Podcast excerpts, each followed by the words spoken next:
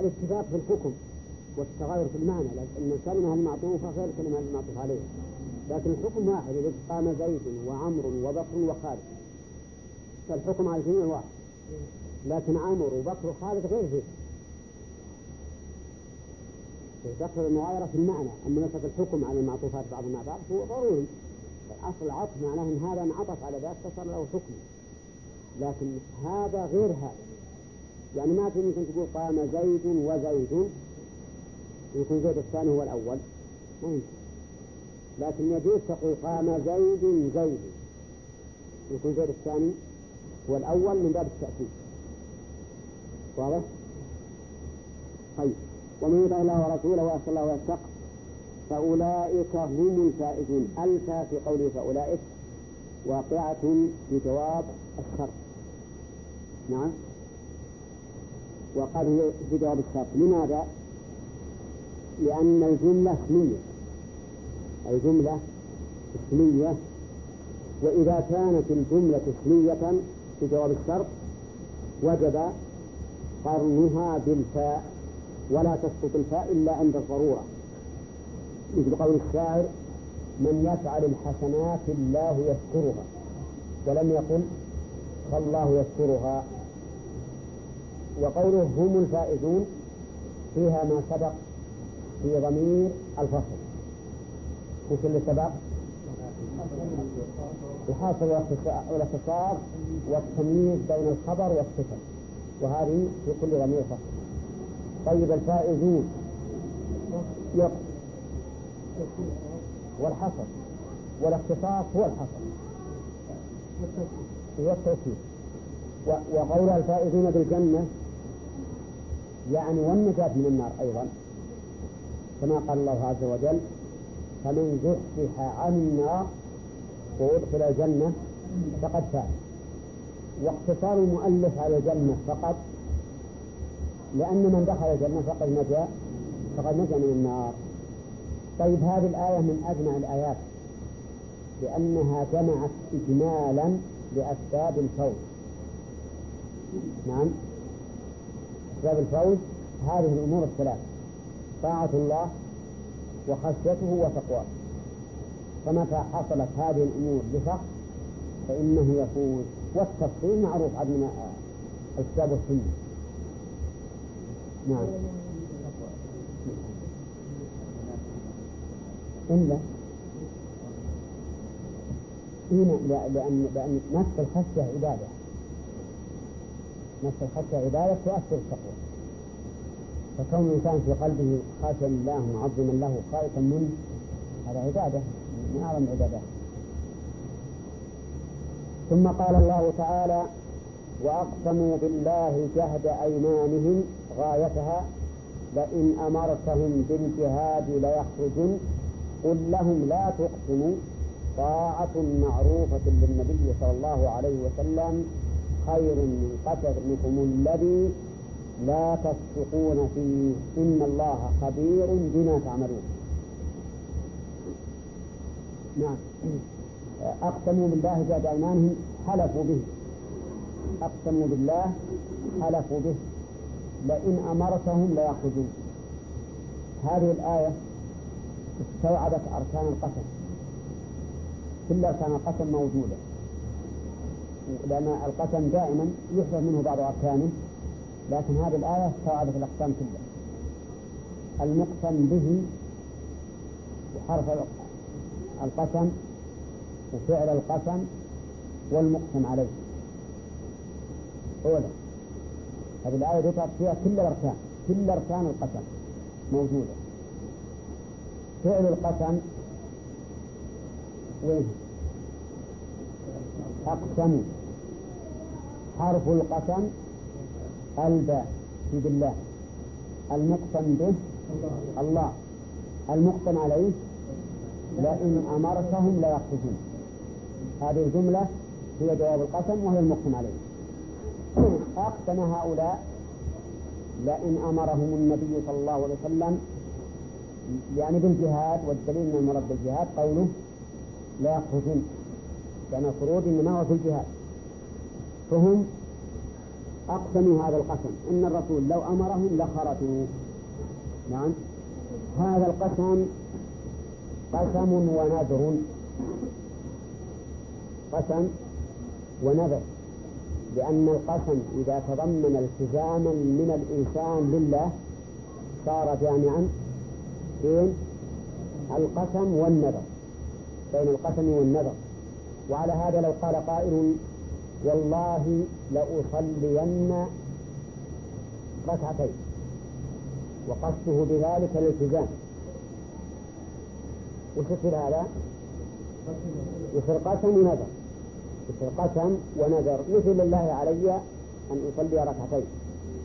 فالأبلغ ومنهم من عاهد الله لئن آتانا من فضله لنصدقن وأما إذا قصد الإنسان بالقسم تحقيق الشيء دون التزامه فإنه ليس ليس بنظر. لأن فرق بين الإنسان الذي يلتزم يرى أن نفسه ملزمة بهذا الشيء وبين الإنسان الذي يريد تحقيق الشيء لكن من غير أن يرى نفسه ملزما. مثل لو قال والله لأفعلن كذا لا لا لأخرجن إلى السوق لألبسن الثوب وما أشبه ذلك. هو ما قصده يلزم لكن قصده أن يحقق أن يفعل. بغير أن يكون ملزما يعني يقول يقول أنا أبى أفعل هذا ويحقق أنه سيفعل. فهذا ليس بقسم. فالقسم إن تضمن إلزاما وصار قسما ونذرا أو نذرا مقسما عليه. يقول بينما قال الله تعالى قل لا تقسموا. ما حاجة تقسمون؟ تقول والله لأن أمرتنا لنخرجن وإنما إذا أمرتم فاخرجوا بدون قسم ما حاجة حلف طاعة معروفة. المؤلف جعل حسب سياقه طاعة مبتدأ. ومعروفة صفة له وخبرها محذوف. تقدير خير من قسمكم. ولكن هذا ليس بظاهر. بل الظاهر أن طاعة مبتدأ والخبر محذوف تقديره عليكم عليكم طاعة معروفة. نعم.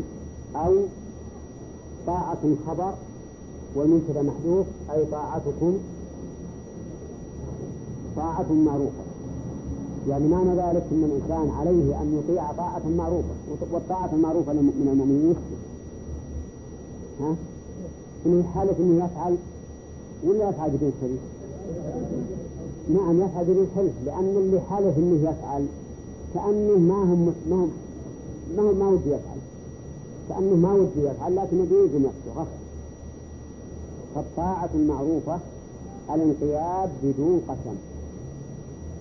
وهذا أولى من تقرير المؤلف وهو أن نقول عليكم طاعة معروفة. أو طاعتكم طاعة معروفة. يعني الطاعة المعروفة للمؤمنين وهي التزام أحكام الشرع بدون قسم. إن الله خبير بما تعملون. إن الله خبير بما تعملون. أي من طاعتكم بالقول ومخالفتكم بالفعل. هذا ما هو صحيح. إن الله خبير بما تعملون أي بكل ما تعملونه سواء أقسمتم عليه أم لم تقسموا عليه. وما تعملون ما اسم موصول يفيد العموم أي جميع الأعمال. وخبير بمعنى عليم إلا أن الفرق بينه وبين العليم أن الخبير هو العليم ببواطن الأمور. فيكون أدق من العلم المطلق. خبرة بالبواطن. طيب بما تعملون عام. بكل ما يعمله الإنسان في قلبه أو لسانه أو جوارحه ما يخفى على الله سبحانه وتعالى من ذلك شيء. يستفاد من هذه الآيات الكريمة بيان صفة انقياد المؤمنين. والصفة الانقياد أنهم إذا دعوا الله ورسوله يحكم بينهم يقولون سمعنا وأطعنا. ما يتلكؤون ولا يترددون.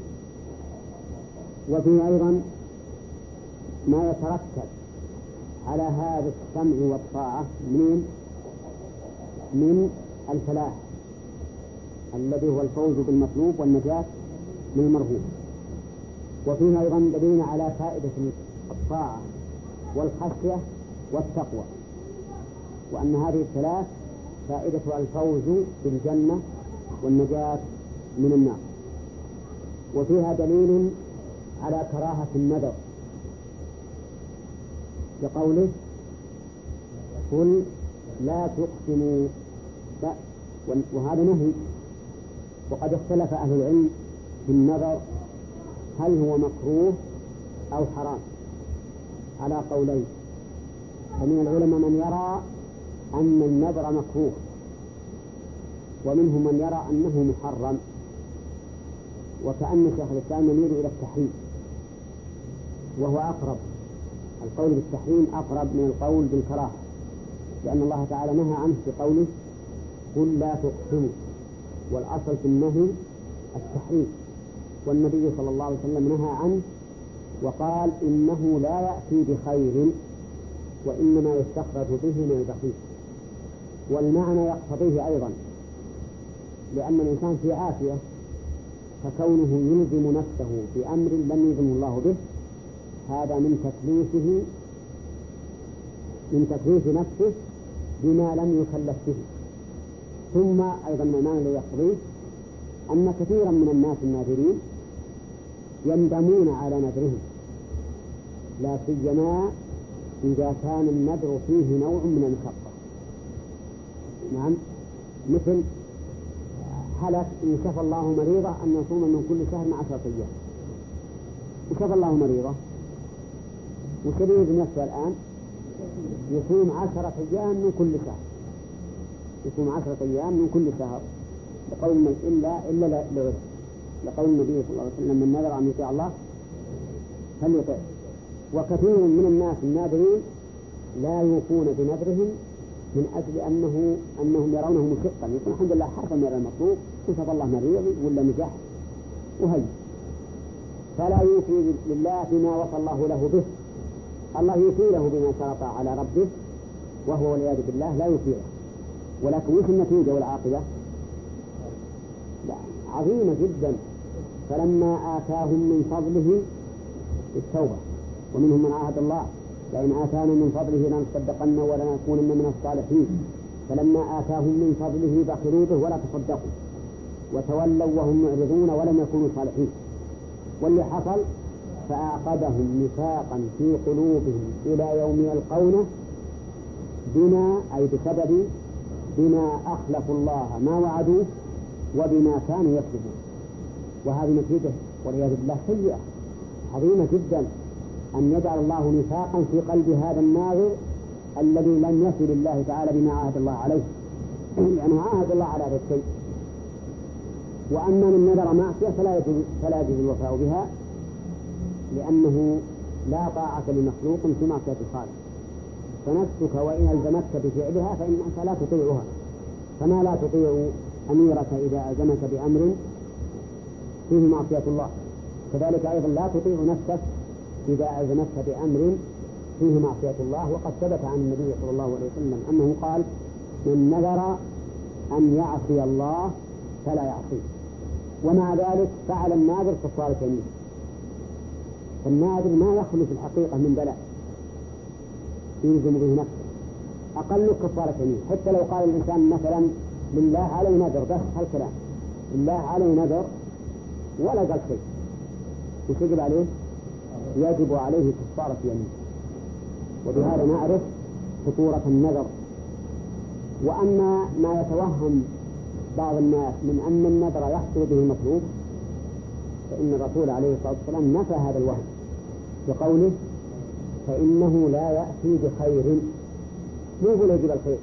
مريضك قد قدر الله أن يشفى قبل أن تنذر وليس نذرك سببا للشفاء بالتأكيد يعني. ليس نذرك سببا للشفاء. للشفاء. الله عز وجل أكرم أكرم الأكرمين ليس يتوقف كرمه على شيء يشفيه الإنسان من مشترى. إذا أنا بنذر لك علشان تشفي مريض.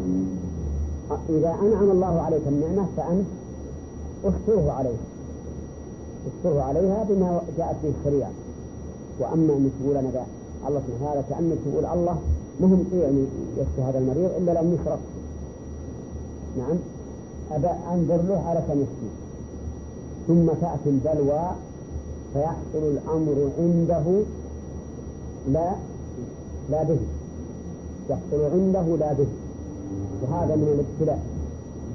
لذلك ينبغي لكم بل يجب عليكم أن تحذروا من من النذر. وأن وأن تبينوا الناس مو سبب الخير. النبي عليه الصلاة والسلام وهو لا ينطق عن الهوى في هذه الأمور. أخبر بأنه لا يأتي بخير. وكم من طالب نذر إن الله نجحه من صوم ثلاثة أيام. ينجح الله ولا ولا فيه خير. ما صام. وين ثلاثة أيام بعد من بعد. ليش؟ لأن النفس الحقيقة الضعيفة الإيمان ما يهمهم يخالف. يقول حصل مقصودي ولا من يوم على كل حال هذا هذا النذر يستدل على تحريمه بقوله لا تقسموا. طيب. وفيه وجوب تقييد الطاعة بالمعروف. أن تكون طاعة بالمعروف. معنى معروف منين؟ بين الناس ولا من الشرع؟ ها؟ طاعة معروفة من الشرع بالشرع مو بين الناس لأن الناس قد يعرفون شيئا يظنونه طاعة وليس بطاعة ويستفاد منها أنه لا لا تجوز الزيادة على الشرع في الطاعة ولا النقص لقوله طاعة معروفة بدون غلو ولا تقصير. وفيه أيضا إحاطة علم الله بكل شيء. لقوله إن الله خبير بما تعملون أي بكل ما تعملونه حاضرا ومستقبلا. والفائدة من ذكر علم الله فيما نعلم ليس مجرد أن يخبرنا أنه يعلم لكن الفائدة من ذلك إيش؟ والترغيب ولا التحريف؟ كلاهما إلا إذا اقتضى السياق واحدة منهما فقط. وإلا تكون تعلم أن الله يعلم كل ما تعمل. يعني ينشطك على العبادة تقول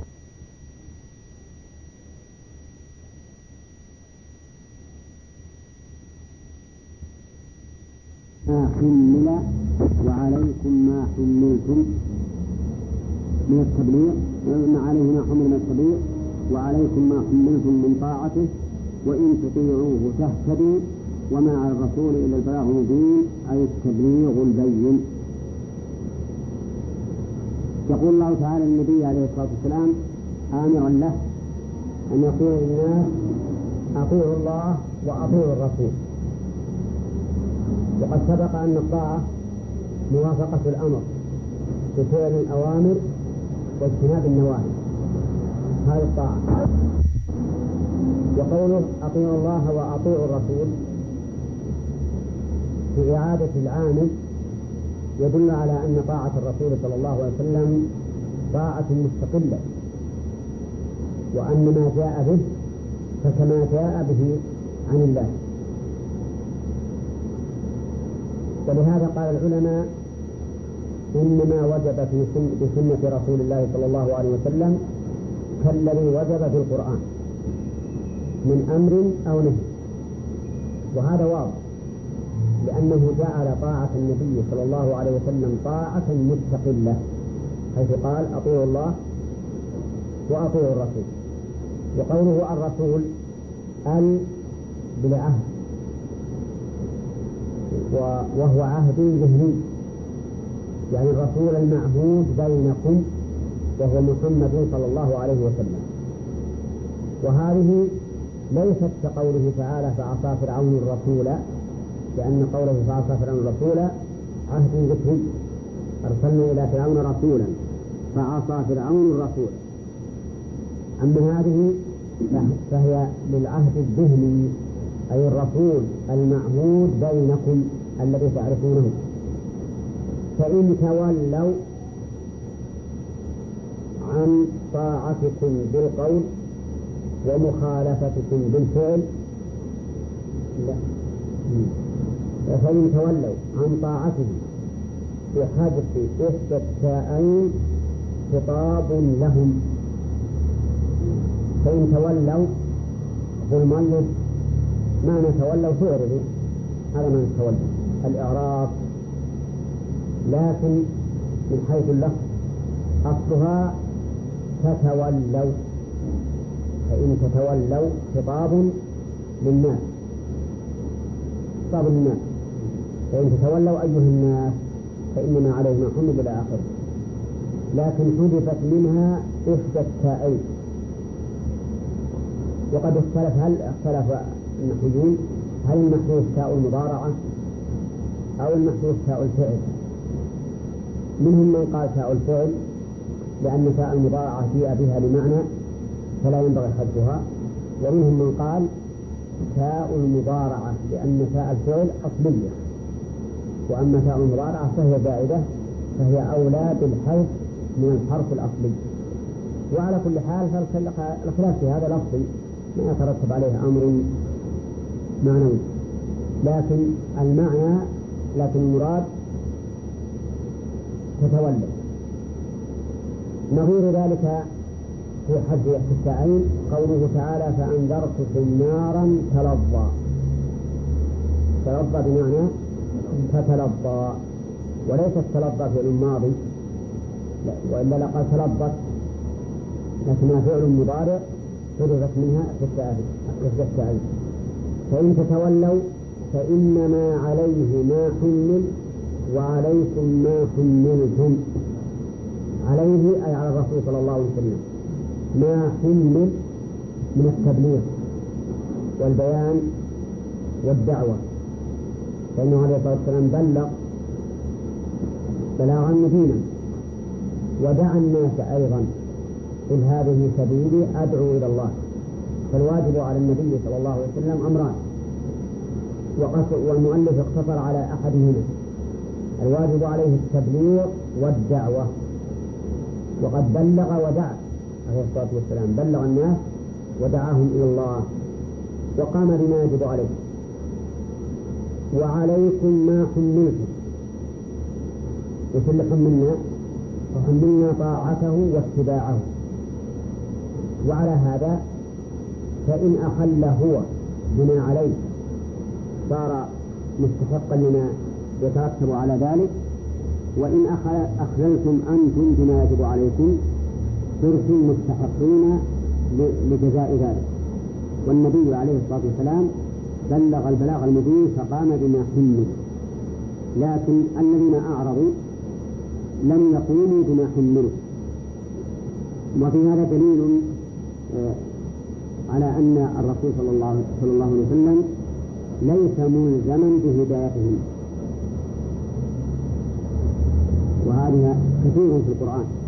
لست عليهم بمسيطر. أفأنت تكره الناس حتى يكونوا مؤمنين؟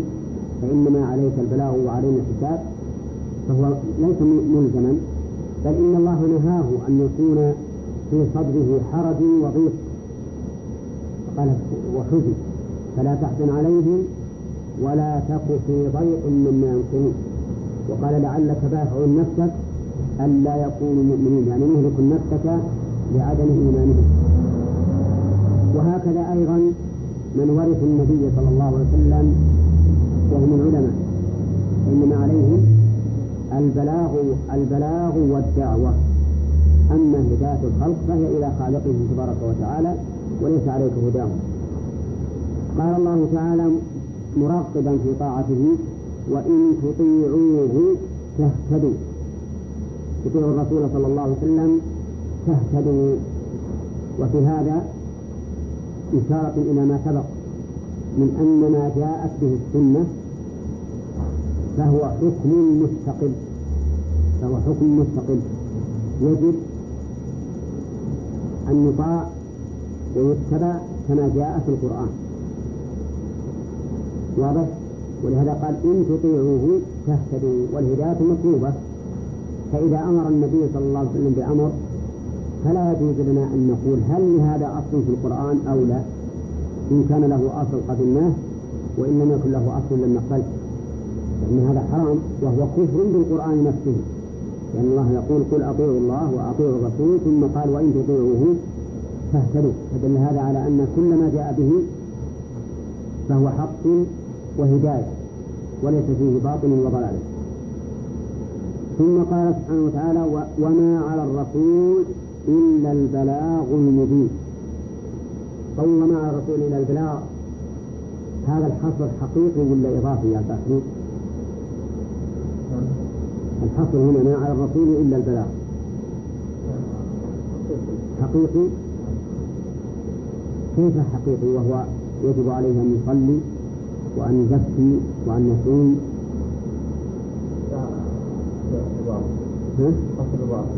الحصر إضافة كذا خالد يعني أن تبين الحقيقة. إذا إذا قيل حصر حقيقي معناه أن غير أن ما سواه منتهي. حصر حقيقي ولا معناه ما سواه منتهي. فهل يمكن أن نقول هنا أن الرسول صلى الله عليه وسلم ما عليه إلا أن يبلغ الناس؟ وأما أن يفعل الطاعات هو بنفسه فليس عليه منها شيء؟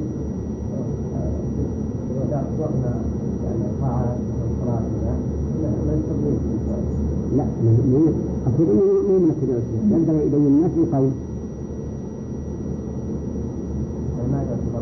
لا يعتبر إن هذا الحصر إضافي يعني بالنسبة لما يجب عليه نحوكم نعم يعني بالنسبة من قال إن تطيعوه تهتدوا وإنما عليه ما حمل وعليكم ما حملتم وما على الرسول بالنسبة إليكم إلا البلاغ المبين. أما أن يهديكم ويقيمكم على الحق فهذا ليس عليك. كما قال الله تعالى ليس عليك هداه ولكن الله يهدي من يشاء. يصير هذا الحصر بالنسبة لما يجب عليه نحو أمته فإنه لا يجب عليه إلا البلاغ إلا البلاغ المبين. إيه بالنسبة لما يجب عليه لا, لا بالنسبة للعموم لكن الحصر الحقيقي هو الذي يكون بالنسبة للعموم لا شيء عليه سوى هذا. هذا إضافة ومعنى قولنا إضافي أنه بالإضافة إلى كذا. إذا قيل إضافي يعني بالإضافة إلى كذا. كما لو قلت مثلا لا جواد إلا فلان. لا جواد إلا فلان هذا حصر. أنه ما يوجد جواد سواه مع أن الأجواد سواه كثيرون.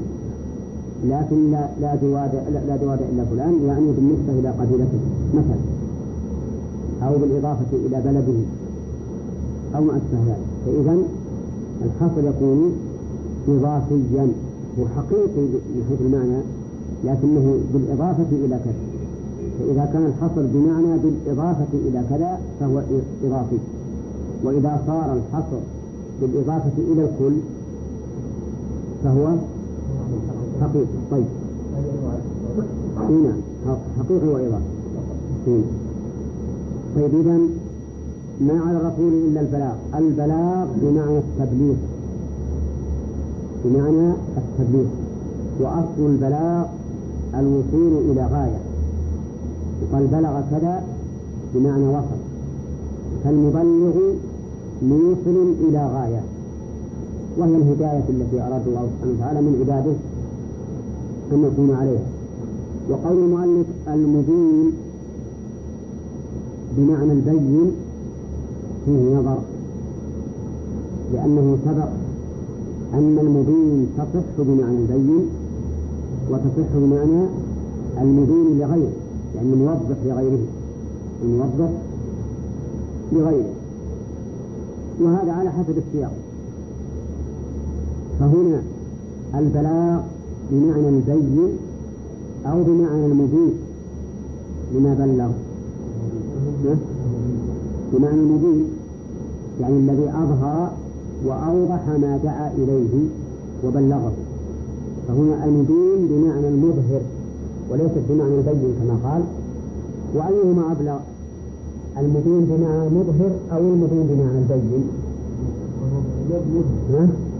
بمعنى المظهر.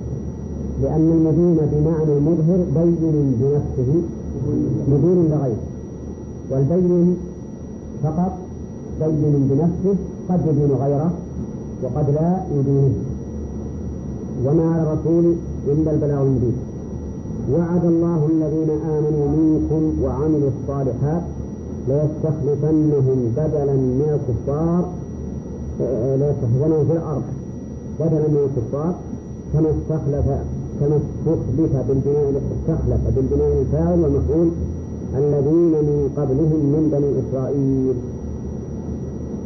بدلا عن الجبابرة وليمكنن لهم دينهم الذي ارتضى لهم وهو الإسلام بأن يظهره على جميع الأديان ويوسع له في, في البلاد فيملكوها وليبدلنهم بالتخفيف يبدلنهم. والتشديد يبدلنهم من بعد خوفهم. من الكفار أمنا وقد أنجز الله ما وعده. وعد الله الذين آمنوا وعملوا الصالحات. الوعد معروف. الوعد معناه أن يمني شخصا بما يحب. وأما الوعيد فأن يحذره مما يكره. ففرق بين الوعد والوعيد. الوعد لما يرجى من المحبوب والوعيد لما يخشى لما يخشى من المكروه وقد قال الشاعر وإني وإن أوعدته أو وعدته لمنجز إيعادي لمخلف موعد لمخلف إيعادي ومنجز موعدي لمخلف إيعادي ومنجز موعدي وعد الله أي أنه سبحانه وتعالى التزم له بما يحبون مما يأتي. الذين آمنوا وعملوا الصالحات أي جمعوا بين الإيمان والعمل الصالح. فالإيمان محله القلب رحمك الله.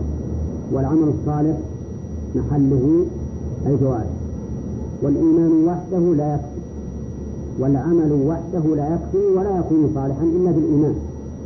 لكن ولو كان ظاهره صورة الصلاة إذا لم يكن مبنيا على إيمان فإنه ليس بصالح.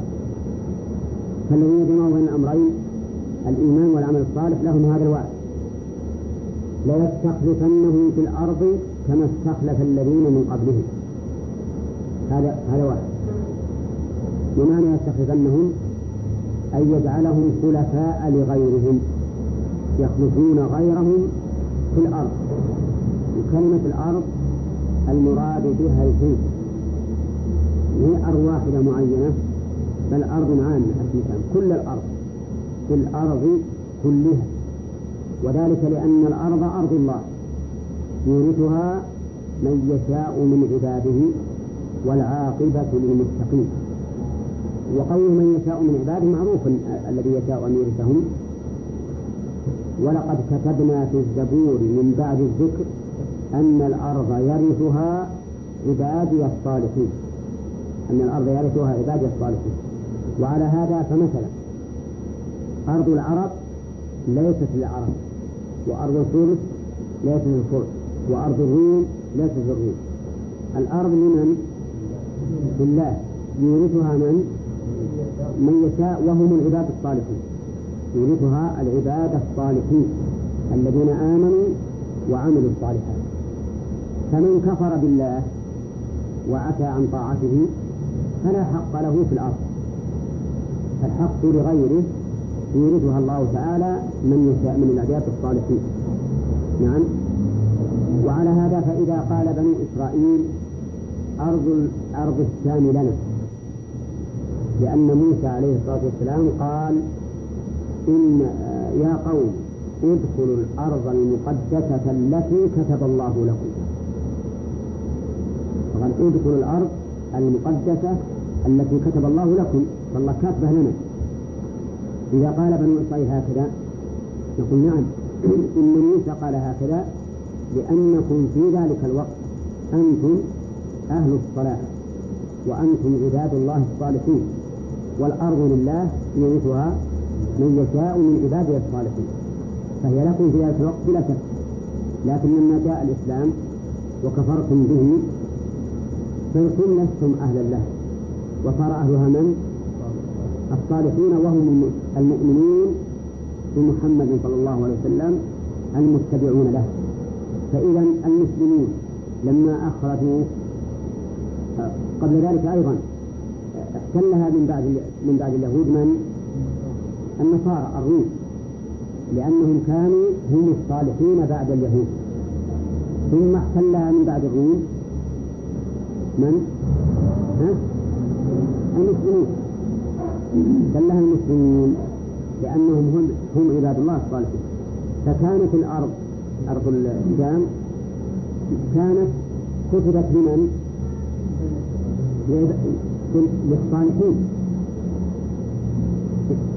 ولقد كتبنا في الزبور من بعد الذكر أن الأرض يرثها عبادي الصالحين. ورثها بني إسرائيل من الجبارين. لأنهم هم على الحق. ثم يعني اليهود يعني. ثم ورثها النصارى من اليهود لأنهم أهل الحق. ثم ورثها المسلمين من من النصارى لأنهم أهل الحق. وعلى هذا فاليهود الآن لا حق لهم في فلسطين ولا غيرها من أرض الله. ما لهم حق في الأرض أبدا. لا هم ولا أي كافر. لأن الأرض إنما يستحقها من؟ عباد الله الصالحين. لكن إن صلح المسلمون ورجعوا إلى دينهم الحقيقي الذي يورثهم الله بها أرضه فإننا نجزم نجزم جزما. بأنهم سوف يسترجعون الأرض. وعد الله الذين آمنوا منكم وعملوا الصالحات ليستخلفنهم في الأرض كما استخلف الذين من قبلهم. فنحن نجزم بأن المسلمين الآن لو رجعوا حقيقة إلى دين الله بالإيمان والعمل الصالح فسوف يطردون اليهود من الأرض. لا بل سوف يطردون الأمريكان من أماكنهم والروس من أماكنهم. نجزم بهذا جزما. ولا لا؟ أما ما داموا على هذا الوقت المسلمين فإنه حسب القواعد الشرعية والنصوص لا يستحقون النصر لأنهم ما قاموا بجهاد أنفسهم فضلا عن أن يقوموا بجهاد غيرهم ليدخلوه في الإسلام. نقول الآن أقيموا الإسلام فيما بينكم أقيموا دين الله فيما بينكم ثم بعد ذلك سوف ينصر الله دينه إذا قمتم به. لأن الله ينصر فلان لأنه فلان أو ينصر هؤلاء الطائفة لأنهم عرب أو ينصر هؤلاء الطائفة لأنهم فرس لا ينصر من قام بهذا الدين. صلاح الدين الأيوبي أصله عربي ولا غير عربي؟ غير عربي. ومع ذلك نصره الله على النصارى لأنه قام بدين الله. فالدين نفسه هو الذي ينصر هو الذي سيشق عن نفسه. إن حمل فهو سلاح. وإن لم يحمل ما تقول الإنسان سلاح؟ يستطيع أن يحكم به يحكم بالنصر بما في يده من سلاح. أبدا. يبقى إذا لم يكن سلاح الإسلام بيد الإنسان يبقى هناك السلاح المادي أيما أقوى؟ مادة ومعلوم أن المسلمين أضعف الأمم مادة في الوقت الحاضر. لأنهم أمم متفرقة ومتناحرة والعداوات بينهم كثيرة والبغضاء بينهم كثير. هذا يدعو إلى كذا وهذا يدعو إلى كذا وهذا له منهج خاص. كلهم متفرقين. وقد قال الله تعالى إن الذين فرقوا دينهم وكانوا شيعا لست منه في شيء. وهذا الأمر منطبق تماما على المسلمين في الوقت الحاضر. فلا اجتماع على الإسلام ولا دين قيم مقام المسلمين قد يوجد في كلمة قليلة لكنها لا تمثل. قد يوجد في كلمة قليلة إلا أنها لا تمثل المسلمين. يوجد فيها شيء من الصلاح من الإيمان والعمل الصالح لكن على ضعف أيضا. على ضعف فالحاصل أن هذا الوعد الذي وعده الله حق. لكن لمن؟ للذين آمنوا وعملوا الصالحات وهؤلاء هم عباد الله الصالحين الذين قال الله فيهم ولقد كتبنا في الزبور من بعد الذكر أن الأرض يرثها عبادي الصالحين فإذا قال الذين يجاهدون اليهود الآن إذا قالوا نحن سنطرد اليهود ونقيم على هذه البلاد المقدسة التي احتلوها برجسهم نقيم عليها دولة إسلامية تقود الناس بدين الله بكتاب الله وسنة رسوله صلى الله عليه وسلم. ثم مثلوا ذلك بأنفسهم قبل أن يفتحوا هذه البلاد. حينئذ يتيقن لهم بالنصر وفيما عدا ذلك فالنصر غير مضمون بل قد يكون بالعكس. الهزيمة هي المضمون هي المضمون لأن من قام بشيء وجاهد به وهو على خلافه فإن ذلك نوع من خداع الله عز وجل ومن يخادع الله يخدعه. وعد الله الذين آمنوا منكم وعملوا الصالحات لا يستخلفنهم في الأرض. من الأرض؟ المراد بها؟ الجنس يعني ما أرض معينة؟ كأرض مثلا مكة. يستخلف الله فيها المهاجرين بدلا عن المشركين. كل الأرض. كما استخلف الذين من قبلهم. قوله كما استخلف هذا في الحقيقة مثل قوله بلى ولكن ليطمئن قلبه. يعني ذكر من باب التوكيد وطمأنينة الموعود بما وعد به. يعني كأنه قال انظروا إلى هذا الوعد الذي وعدكم الله فقد تحقق في من؟ في من قبلكم. كما استخلف الذين من قبلهم. من مثل من؟ يقول عندي من بني إسرائيل بدلا عن الجبابرة. من بني إسرائيل بدلا عن الجبابرة. صحيح. ومن بني إسرائيل أيضا بدلا عن الفراعنة. بدلا عن الفراعنة. فإن الله تعالى يقول كذلك وأورثناها بني إسرائيل.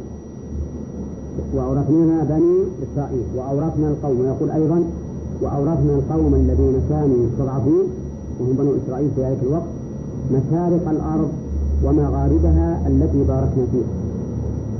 وقال تعالى كم تركوا من جنات وعيون يعني يعني فرعون. وبير كم تركوا من جنات وعيون وزروع ومقام كريم. هذا الجنات والعيون والزروع والمقام الكريم الذي هو جنة الدنيا تركوه من من بني إسرائيل أورثهم الله تعالى. كذلك المسلمين قال الله تعالى في اليهود الذين قضي عليهم بالقضاء على بني قريظة وبالتالي بفتح خيبر قال الله تعالى وأورثكم أرضهم وديارهم وأموالهم وأرضا لم تطئوها. يعني ما عمركم وقيت عليها أبدا. أورثكم الله إياه. وهذا وعد حق. وقد علمتم أنتم في التاريخ أن المسلمين حينما كانوا يمثلون الإسلام حقيقة ملكوا مشارق الأرض ومغاربها. ودانت لهم الأمم إدانة كاملة. وفي الحقيقة أنه فتحوا تلك البلدان قبل كل شيء بالدين والأخلاق. فإن من عرف من صبر أحوال المسلمين دخل في الإسلام بدون أن يتساءل ولكن مع ذلك استعانوا بالسلاح لئلا يقف أحد في وجه دعوتهم. فالسلاح في الحقيقة استنام السلاح في الإسلام ما هو إلا مدافعة عن الإسلام فقط لا إرغاما للناس أن يدخلوا بالسيف لأن الله يقول لا إكراه في الدين قد تبين الرشد من الغي ويقول وقاتلوهم حتى لا تكون فتنة يعني صد عن سبيل الله وقيام ضد الدعوة الإسلامية ويكون الدين كله لله. الذي هو الظاهر وهو الغالب فعلى كل حال آه، نقول إن إن من كبر أحوال التاريخ فيما قبل هذه الأمة وفي هذه الأمة عرف تصديق هذا الوعد وأنه وعد تحقق ونجز وأنه إنما تخلف بما تخلف بسبب النقص. إما في الإيمان.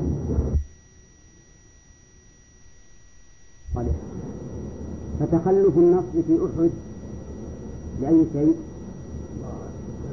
نعم لترك العمل الصالح وهو الامتثال. حيث قال الرسول عليه الصلاة والسلام لا تبرحوا عن مكانكم سواء ظهرنا عليهم أم ظهروا عليهم.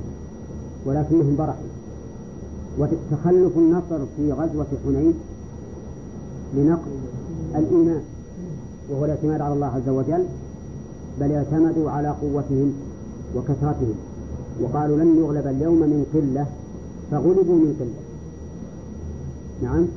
و فهذا دليل على أنه متى تخلف أحد الوصفين الإيمان أو العمل الصالح فإنه يتخلف من هذا الوعد بقدر ما تخلف من من ذين الوصفين.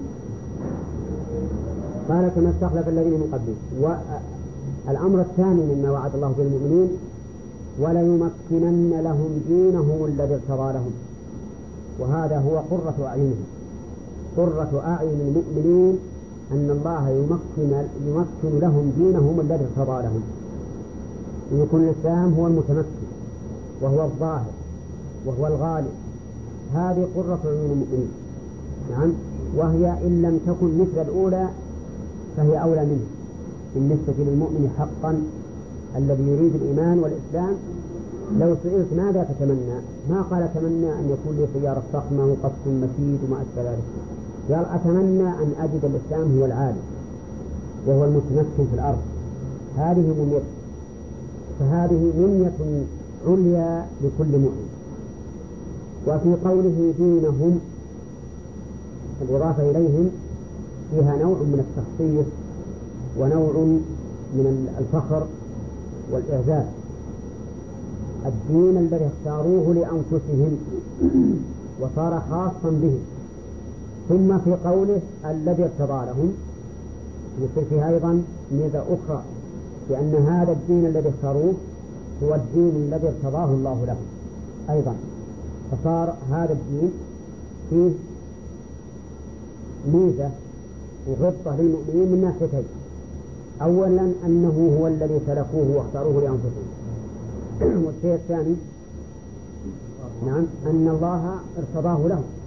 أيضا ليدينوا لله به. فيكون فيه من مزيتان. مزية من جهة الثالث ومزية من جهة الشارع. الثالث هم دينهم. والشارع الذي ارتضى لهم. فهم رضوا هذا الدين وربهم رضيه لهم. فكان هذا الدين الذي ارتضوه لأنفسهم ورضيه الله لهم أعز شيء عليهم أن يمكن الله لهم هذا الدين. وهذا نتيجة ثانية للإيمان والعمل الصالح. الأول الاستخلاف في الأرض والثاني أن يمكن الله, أن يمكن الله لهم الدين ويثبته ويقويه ويجعله الأعلى على غيره. الفائدة الثالثة وليبدلنهم من بعد خوفهم أمنا. يقول فيها قراءتان التخفيف يبدلنهم والتشديد يبدلنهم وهما بمعنى واحد أو مع اختلاف يسير. من بعد خوفهم أمنا. قوله من بعد خوفهم يعني الاتيان بقوله من بعد. ما قال بخوفهم أمنا؟ لتحقق الخوف الأول ثم يأتي من بعده الأمن. وظهور نعمة الأمن وفائدته بعد الخوف أبلغ من ظهور أمن على أمن أولى لأنه ما تعرف قيمة الأشياء إلا بضدها.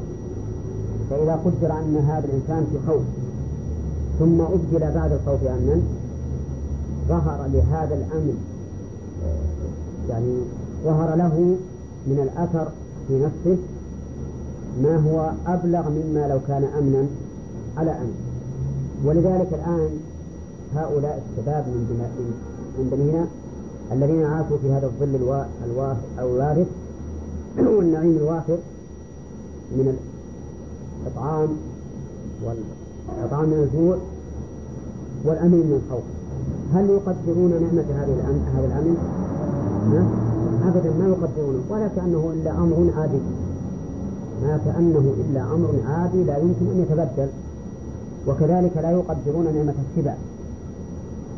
ما كأنه إلا أمر عادي خلقوا عليه ولن يتبدل. لكن من ذاق ألم الجوع ورهبة الخوف ممن سبقونا ثم أدركوا هذا النعيم يعرفون قدر هذا النعيم. الذين كانوا يبيتون ليالي لا يشبعون إلا من ورق الشجر إن تيسر لهم ولا يأكلون اللحم إلا من خفاف الإبل المسوية إن تيسرت هؤلاء هم الذين عرفوا قدر هذه النعمة التي أصبحت اللحوم آه، تلقى على المزابل من عدم الآكلين لها. فعلى كل حال قصدي أن الأمن بعد الخوف أشد ظهورا منه من الأمن على الأمن. من الأمن على الأمن. هذا لا يظهر الحقيقة. استمرار الأمن بين قوم لم يذوقوا رهبة الخوف هذا قد لا يشعر به. لكن حقيقة الأمر أن ظهور نعمة الأمن إنما يكون إذا جاء من بعد الخوف. ولا شك أن الذين خوطبوا بهذه الآية أولا أنهم قد ذاقوا رهبة الخوف. ولا لا؟ نعم. لأنهم كانوا خائفين من أعدائهم الكفار لما ذاقوه من من الأذى الشديد القول والفعل. حتى النبي عليه الصلاة والسلام ما خرج من مكة إلا خائفا مختفيا عليه الصلاة والسلام حتى أظهره الله عز وجل ودخل فاتحا منصورا مؤزرا. فإذا تصور الإنسان إبدال الخوف بالأمن يجد أن للخوف أثرا كبيرا في نفسه. طيب من بعد خوف أمنا ثم قال وقد أنجز الله وعده. الحمد لله. نعم أنجز الله وعده حيث إن إن النبي عليه الصلاة والسلام قال وهو على باب الكعبة عام سبت معلن بالتوحيد الذي كان يحارب في مثل ذلك المكان. قال لا إله إلا الله وحده أنجز وعده ونصر عبده وهزم الأحزاب وحده. وقد تحقق لله الحمد فكانت الأصنام في جوف الكعبة وحول الكعبة وهذا ينافي تماما شهادة أن لا إله إلا الله. وقد كان المسلمون منهم من لا يمكن من الطواف بالبيت أو الصلاة حوله وإذا صلى حوله سفر به وأوذي حتى إمامهم محمدا صلى الله عليه وسلم كان ساجدا. وكان حوله أبو جهل ومن معه من كرار قريش فقالوا على رجل ينتدب فيأتي بسلا جزور بني فلان فيلقيه على محمد صلى الله عليه وسلم وهو ساجد فانبعث أسقى القوم فجاء به ووضعه على النبي صلى الله عليه وسلم وهو ساجد نعم فجعلوا يضحكون ويهدؤون به. حتى إن بعضهم يسقط من الضحك والسخرية.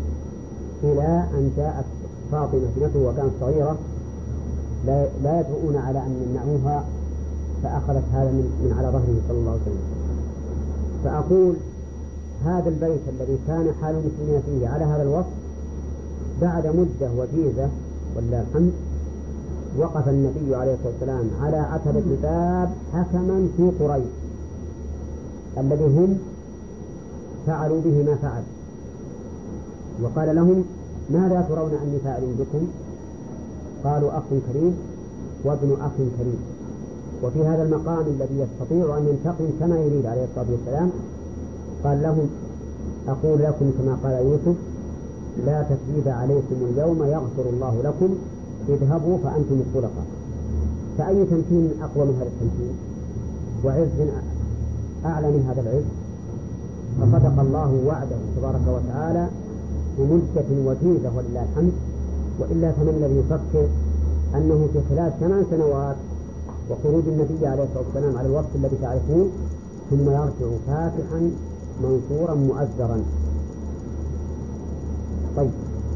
يقول وقد انجز الله وعده. إيش بعده؟ وعده لهم بما ذكره وأثنى عليهم بقوله يعبدونني لا يشركون بي شيئا. فالمؤلف يرى أن هذه الجملة استئنافية للثناء عليهم. استئنافية للثناء عليهم. يعبدونني لا يشركون بي شيئا.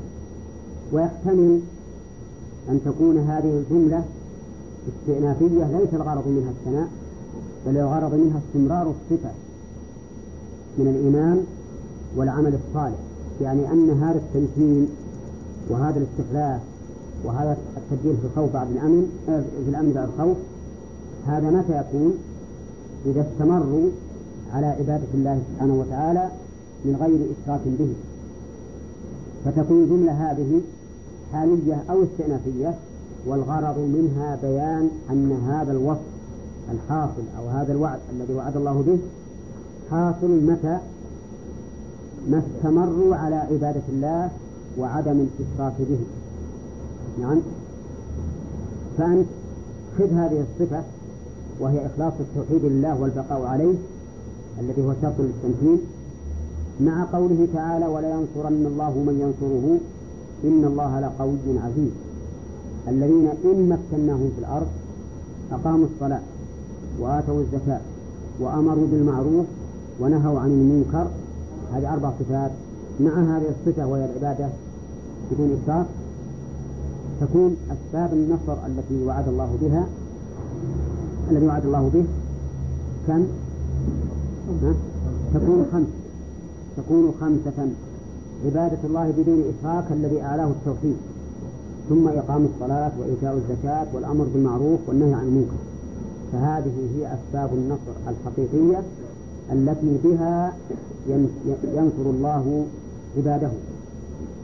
ما عدا ذلك فليس بسبب من أسباب النصر يلاحظ أن إعداد القوة داخل في ضمن هذه الأشياء.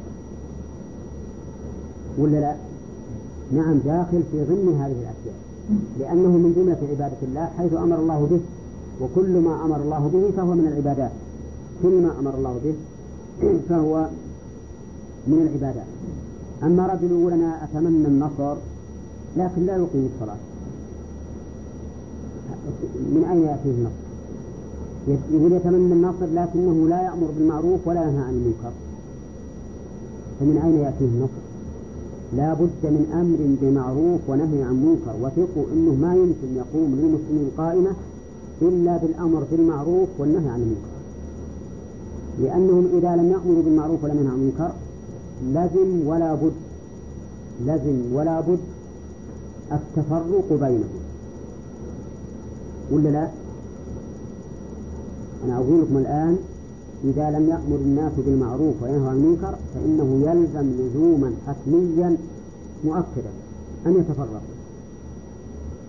لأنه هل مشرب الناس واحد وهدفهم واحد؟ لا هذا أمر بالضرورة فإذا لم نقم هذا الذي شد عن الإسلام إذا لم نقمه ونرجو الإسلام صار مفارقا لنا. يسلك غير ما نسلك ولهذا قال الله تعالى ولتكن منكم أمة يدعون إلى الخير ويأمرون بالمعروف وينهون عن المنكر وأولئك هم المفلحون. وش ولا تكونوا كالذين تفرقوا واختلفوا من بعد ما جاءهم البينات. وأولئك لهم عذاب عظيم. فدل هذا أن بترك الأمر بالمعروف والنهي عن المنكر يكون التفرق وهو أمر واقع طبيعي. يقول يعبدون لا يشركون به شيئا وقول لا يشركون به شيئا شيئا نكرة في سياق إيش؟ النفي. فتعم أي شيء مما يشرك به. وليس الشرك خاصا بعبادة الوثن بأن يركع الإنسان ويسجد لشجرة أو حجر أو قدر أو شمس أو قمر. لا الشرك أعم من ذلك كله. حتى إنه إذا أطيع الإنسان في معصية الله يكون ذلك شركا. اتخذوا أحبارهم ورهبانهم أربابا من دون الله. قال عدي بن حاتم يا رسول الله إنا لسنا نعبدهم قال أليس يحلون ما حرم الله فتحلونه ويحرمون ما أحل الله فتحرمونه قال نعم. قال فتلك عبادتهم. الرجل يفضل الدنيا ويقدمها على الآخرة. هل هو مشرك ولا لا؟ ها؟ مشرك. نعم. مشرك لقول النبي صلى الله عليه وسلم تعس عبد الدينار تعس عبد الدرهم. لأن أصل العبادة مأخوذة من الذل ومنه قولهم طريق معبد يعني مذلل للسالكين. نعم؟ يمكن عليه.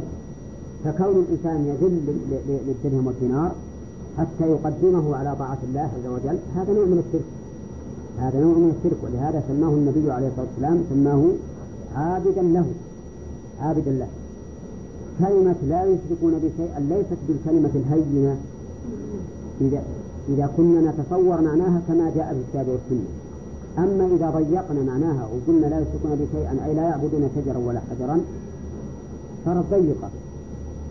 ولا معنى للعموم فيها. فإذا عبادة الله حقا لا تكون إلا بانتفاء الشرك مطلقا بحيث لا يشرك بالله بالله أحدا.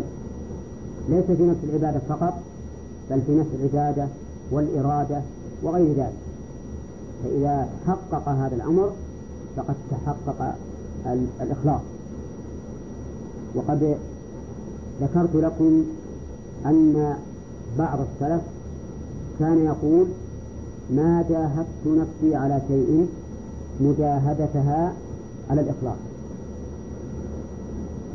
وهذا حقيقة. فالإخلاص وأن لا يشرك الإنسان بالله شيئا لا في العبادة التي لله وحده ولا في الإرادة. هذا أمر يصعب جدا على الإنسان أن يحققه. ولكن بعون الله سبحانه وتعالى والاستعانة والاستعانة به يحصل المقصود. ثم قال تعالى شلون؟ لا يشركون بشيئا. أنا عندي مستقبل. ها؟ وهو مستأنف في حكم التعليل. غريب المؤلف. جعلوا بالأول ثناء عليهم ثم جعله تعليلا. وفي الحقيقة أنه هو لا شك أنه تعليل كما قررناه لكنه متضمن للثناء لأن من عبد الله ولم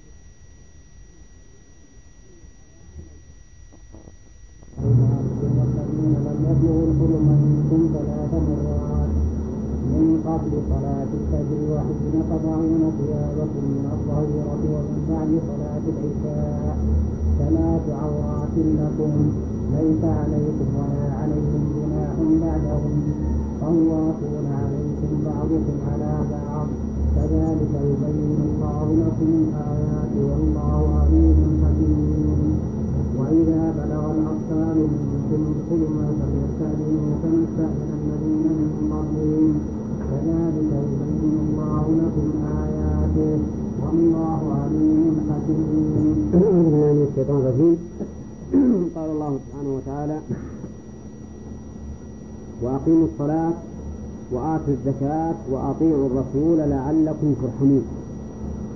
أقيموا الصلاة أي افعلوها قيمة على الوجه الذي شرع الله سبحانه وتعالى ورسوله. هذا معنى إقامة الصلاة. وإقامة الشيء يعني تأديبه وجعله قويما وضد ذلك تعويضه بالإفساد والنقص فمعنى إذا أقيموا الصلاة افعلوها كاملة. والصلاة يعم الفرض والنفل يعم الفرض والنفل ولذلك إذا دخل الإنسان في نفل وجب عليه أن يأتي به كما شرع فلو أراد الإنسان أن يتنفل بنافلة صلاة نفل ويترك مثلا التكبير أو يترك التكبير أو يترك التشهد ويقول ما دام الأمر نفل فأنا كل واحد. نقول له هو نفل قبل أن تدخل فيه. فإذا دخلت صار الإتيان به على الوجه المشروع أمرا مفروضا أمرا مفروضا واضح؟ لو قال أبصلي نفل وبسجد قبل أركع كما نفل أو بصلي وبشر مرة واحدة. أليس ذلك نفلا؟ نقول له هذا لا يجوز. لأنه إذا كان نفلا فإن إقامته على الوجه المشروع واجبة طيب. وقوله تعالى وآتوا الزكاة أي أعطوها. أعطوها لمن؟ نعم لمستحقها وقد بين الله سبحانه وتعالى المستحقين للزكاة. بينهم بقوله إنما الصدقات للفقراء والمساكين. والعاملين عليها والمؤلفة قلوبهم وفي الرقاب والغارمين وفي سبيل الله وابن السبيل. وراه ما صلح عليه ها؟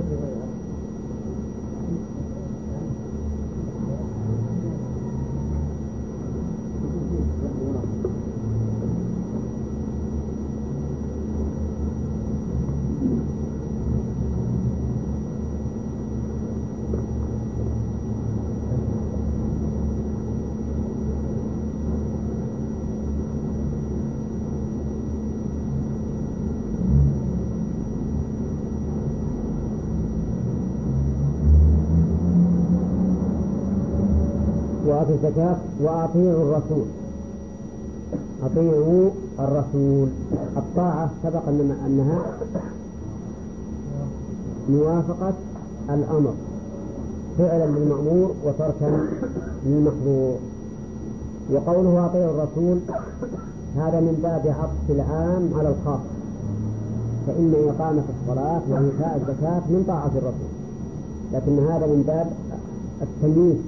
بفضل إقامة الصلاة وإيتاء الزكاة. وقولها الرسول أن للعهد الذهني يعني الرسول الذي هو معروف لديكم وهو محمد صلى الله عليه وسلم. لعلكم ترحمون يقول أي رجاء الرحمة. وهذا يدل من المؤلف على أنه جعل لعل للرجع لكن باعتبار الفاعل لا باعتبار المتكلم يعني أنكم تفعلون ذلك لأجل أن أن ترحموا. راجين بذلك الرحمة.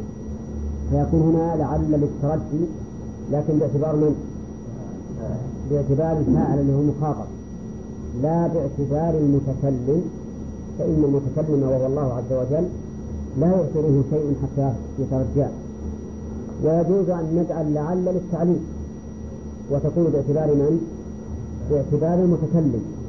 باعتبار المتكلم. يعني أطيعوا الله وأطيعوا الرسول لأن ذلك سبب لرحمتكم. وهذا أقرب. فإن لعل في كلام الله بل في كلام كل مخاطب مخاطب أو مخاطب بالأصح تحمل على ما ما يريد المتكلم لا على ما يريده المخاطب المخاطب. وعلى هذا فنقول لعل للتعليم. ويكون فيه دليل على أن إقامة الصلاة وإيتاء الزكاة وطاعة الرسول سبب لرحمة الله. وقول لعلكم ترحمون من قبل من؟ من قبل الله عز وجل.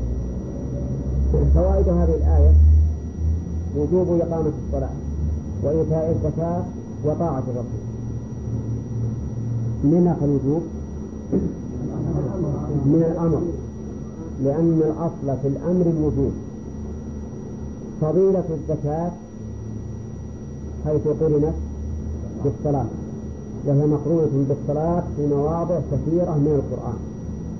وسبب ذلك والله أعلم أن الزكاة عبادة مالية محضة والصلاة عبادة بدنية محضة.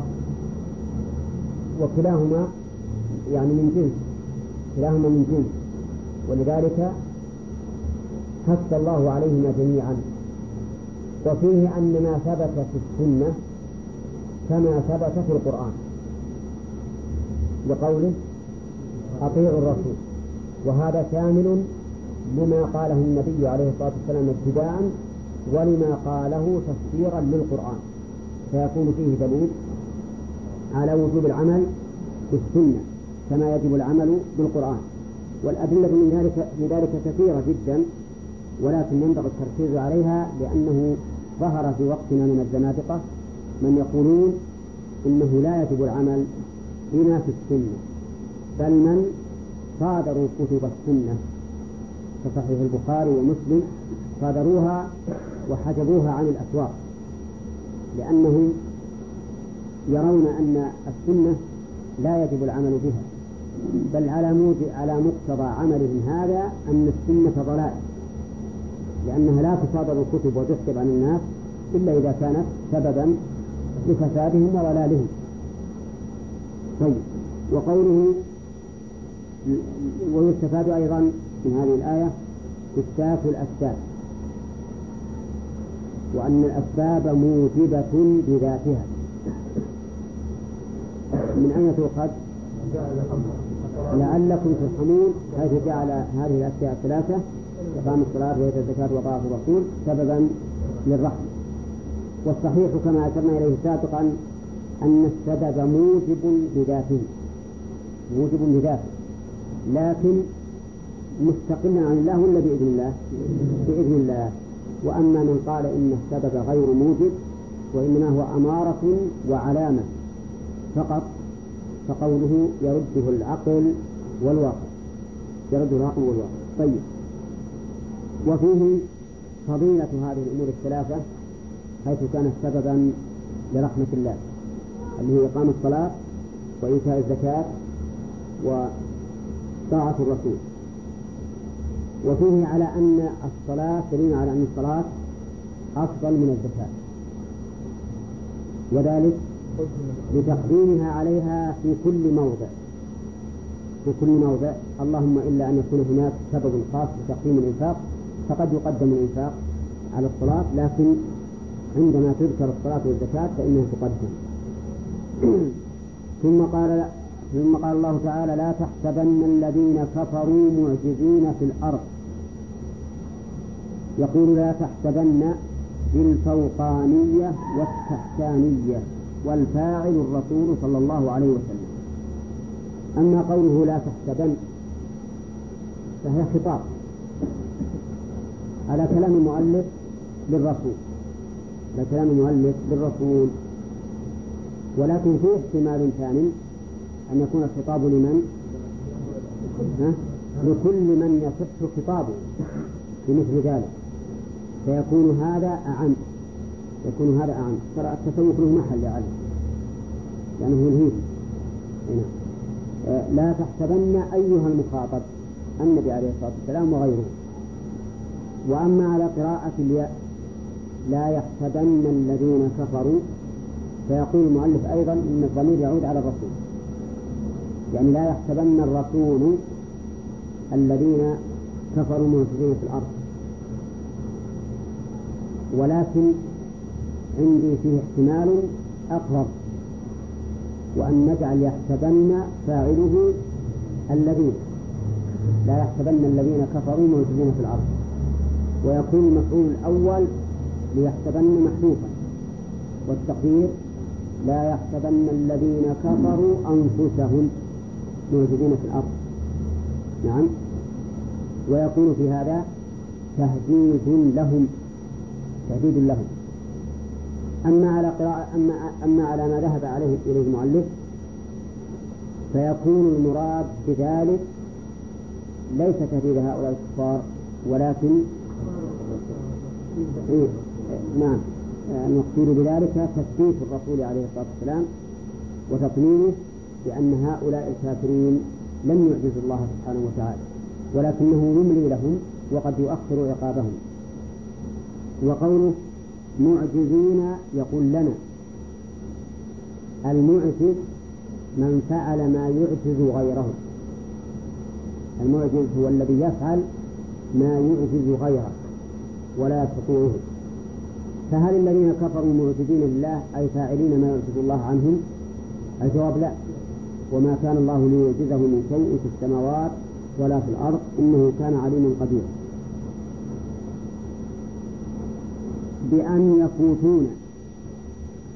بأن يفوتون هذا تفصيل الإعجاز يعني نعجز عنهم فلا ندركهم بل يفوتوننا. طيب. لا تحسبن الذين كفروا أو لا يحسبن. هذا النهي قلنا إنه إذا كان الخطاب للنبي عليه الصلاة والسلام أو لكل من يصح خطابه فهو للتثبيت والتطمين والتسلية وما أشبه ذلك. إذا كان الضمير لا يحتمل الذي كفر على كلام على ما أشرنا إليه إن الفاعل الذين يكون مراد بالنهي التهديد. قال الله تعالى ومأواهم جهنم ومأواهم مرجعهم النار ولبئس المصير المرجع. مأواهم أي مرجعهم الذي يؤون إليه النار. وإنما قال مأواهم النار لأن هذا هو الواقع. إذ أن هذه الحياة الدنيا سوف تنقضي. سوف تنقضي. والمرجع الذي ليس بعده شيء آخر هو ما يؤول إليه المؤمن والكافر يوم القيامة إما إلى نار وإما إلى جنة. هؤلاء مأواهم النار والعياذ بالله مرجعهم. وقوله ولبئس المصير. اللام واقعة في جواب القسم موقعة للقسم يعني والله لبئس المصير. وبئس كما هو معروف فعل ذم أو فعل جامد لإنشاء الذنب والمصير فاعله. أين المقصود؟ لأن بئس ونعمة تحتاج إلى فاعل ومقصود. كلام محمد إسماعيل ها؟ وش قلنا؟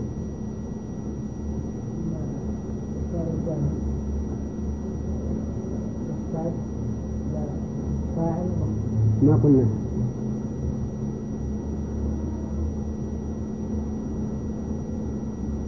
وأنت أيضا لا تقول. فإن ليس من الجوامد ولا تحتاج إلى فاعل قلنا يا جماعة. نعمة وبئس يحتاجان إلى إلى فاعل ومقصود الفاعل في هذه الآية ولبئس المصير هو المصير. أين أين المقصود؟ محذوف. محذوف أو مستفد ولبئس هي المصير.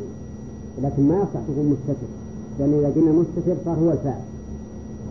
بل نقول محذوف.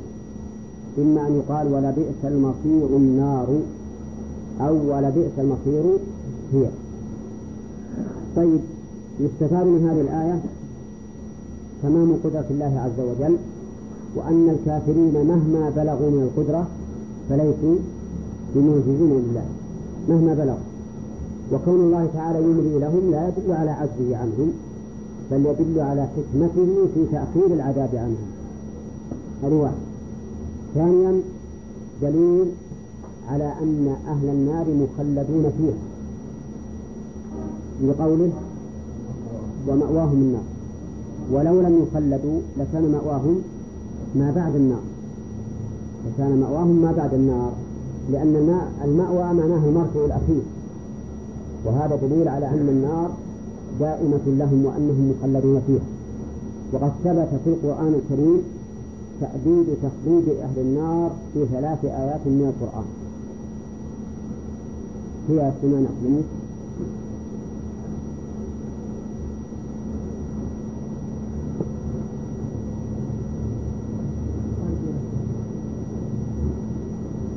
تبي تقول هي خالدين فيها أبدا خالدين فيها أبدا خالدين فيها أبدا. انظر هنا مثل الآية؟ ها؟ المهم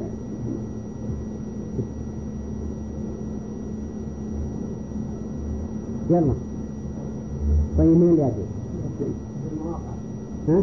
مواضعة إيه إيه لا لا نعم قال في سورة الأحزاب في سورة الأحزاب أما في سورة النساء فقوله تعالى إن الذين كفروا لم يكن الله ليهديهم آه ليغفر لهم ولا ليهديهم طريقا إلا طريق جهنم خالدين فيها أبدا. هذا في سورة النساء. وفي سورة الأحزاب نعم من كافرين سعيرا خالدين فيها أبدا. خالدين فيها أبدا. إن الله لعن الكافرين وأعد لهم سعيرا خالدين فيها أبدا. لا يجدون وليا ولا وفي سورة الجن ومن يعص الله ورسوله فإن له نار جهنم خالدين فيها أبدا. نعم. فهذه ثلاث آيات صريحة ونص على تأديب سلوبهم وبهذا يعرف ضعف من قال من, من, من أهل العلم. ضعف قول من قال من أهل العلم إنه لا تأديب لأهل النار. واشتبه عليه قوله خالدين فيها ما دامت السماوات والأرض إلا ما شاء ربك إن ربك فعال لما يريد. ولم يشتبه عليه قوله خالدين فيها في أهل الجنة ما دامت السماوات والأرض إلا ما شاء ربك.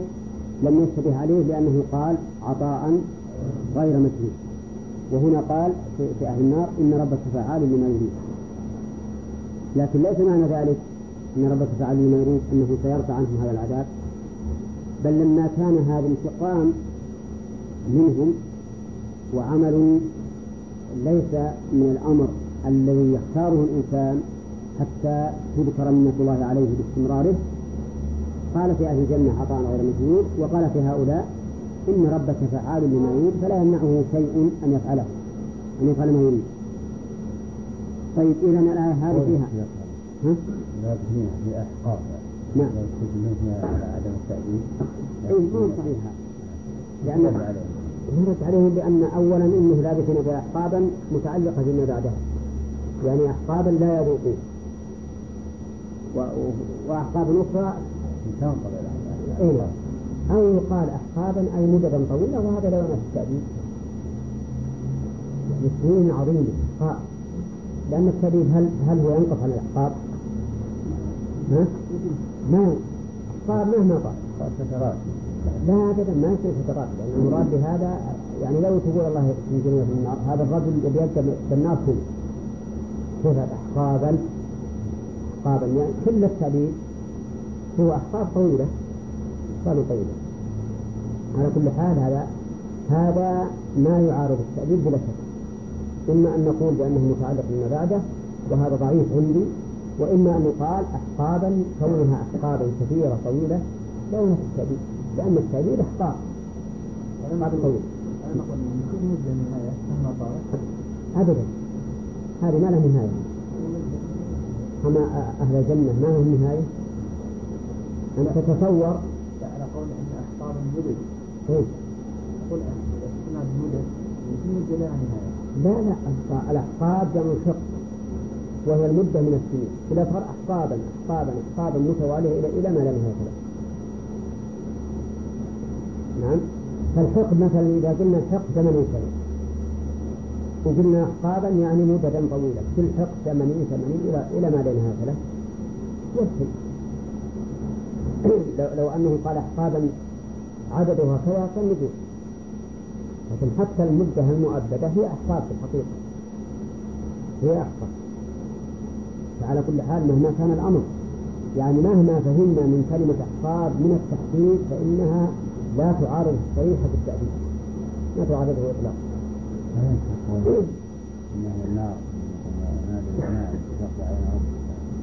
قال هذه بعد 2000 سنة. لا مو إنه بعد 2000 سنة هنا. يجاوب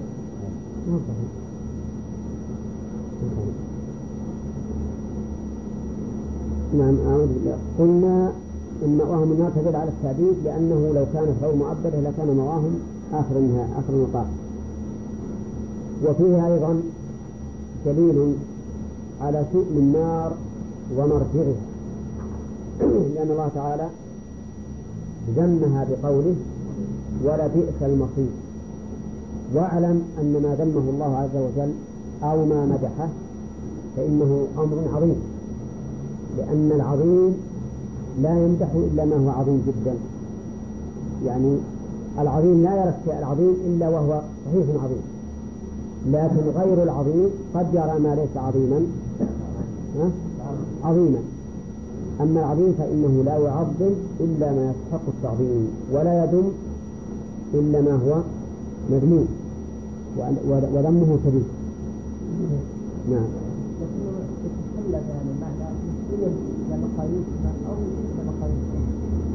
لأنه في وصفه لم صلى الله نعم. قال انك لعلى خلق عظيم نعم. فقد يتصور الانسان ان هذا الوصف نسبيا للانسان نفسه أو نسبيا لاخلاق البشر هو على كل حال عظيم بالنسبة لأخلاق البشر؟ بالنسبة لأخلاق البشر. لكن هذا العظم عظم لا إلى حد الذي يصل إليه البشر؟ الحد الذي يصل إليه البشر. لكن ربما أنا أقول هذا الرجل على خلق عظيم لأني جلست معه مدة قليلة ووجدت منه أخلاق فاضلة. وليس وليس وليس كما هو الحال. وليس كما هو الحال. لكن أما إذا إذا قاله إنسان عظيم يعرف الأمور ويقدر الأمور عرفنا. لكن في هذا في الجنة نعم. نعم. مثل قوله لا لا أعظم أعظم. لأن في الجنة ما لا عين رأت ولا أذن سمعت ولا خطر على قلب بشر كما ذكر الله عن الجنة والنار ليس مما نتصوره بل هو أعظم وأعظم. لأن فيها شيء ما ما ندركه في الدنيا. ولهذا هي من من الأمور التي لا يعلمها إلا الله. حقائق ما في الجنة وما في النار من الأمور التي لا يعلمه إلا الله. لا يعلمها الله. ولهذا لا حصل مفهومنا أن الإنسان إذا أبد في النار وش يسوي؟ يحترق ويموت. لكن في, في نار الآخرة لا. يذوق العذاب ويتألم وقول من قال إنهم والعياذ بالله من قال إنهم لا يدركون حرها ويكونون يعني يتأقلمون معها هذا قول باطل بلا شك. ولهذا يقول الله بدلناهم جنودا غيرها ليذوق العذاب. دل ذلك على أنهم يكفرون ويتألمون.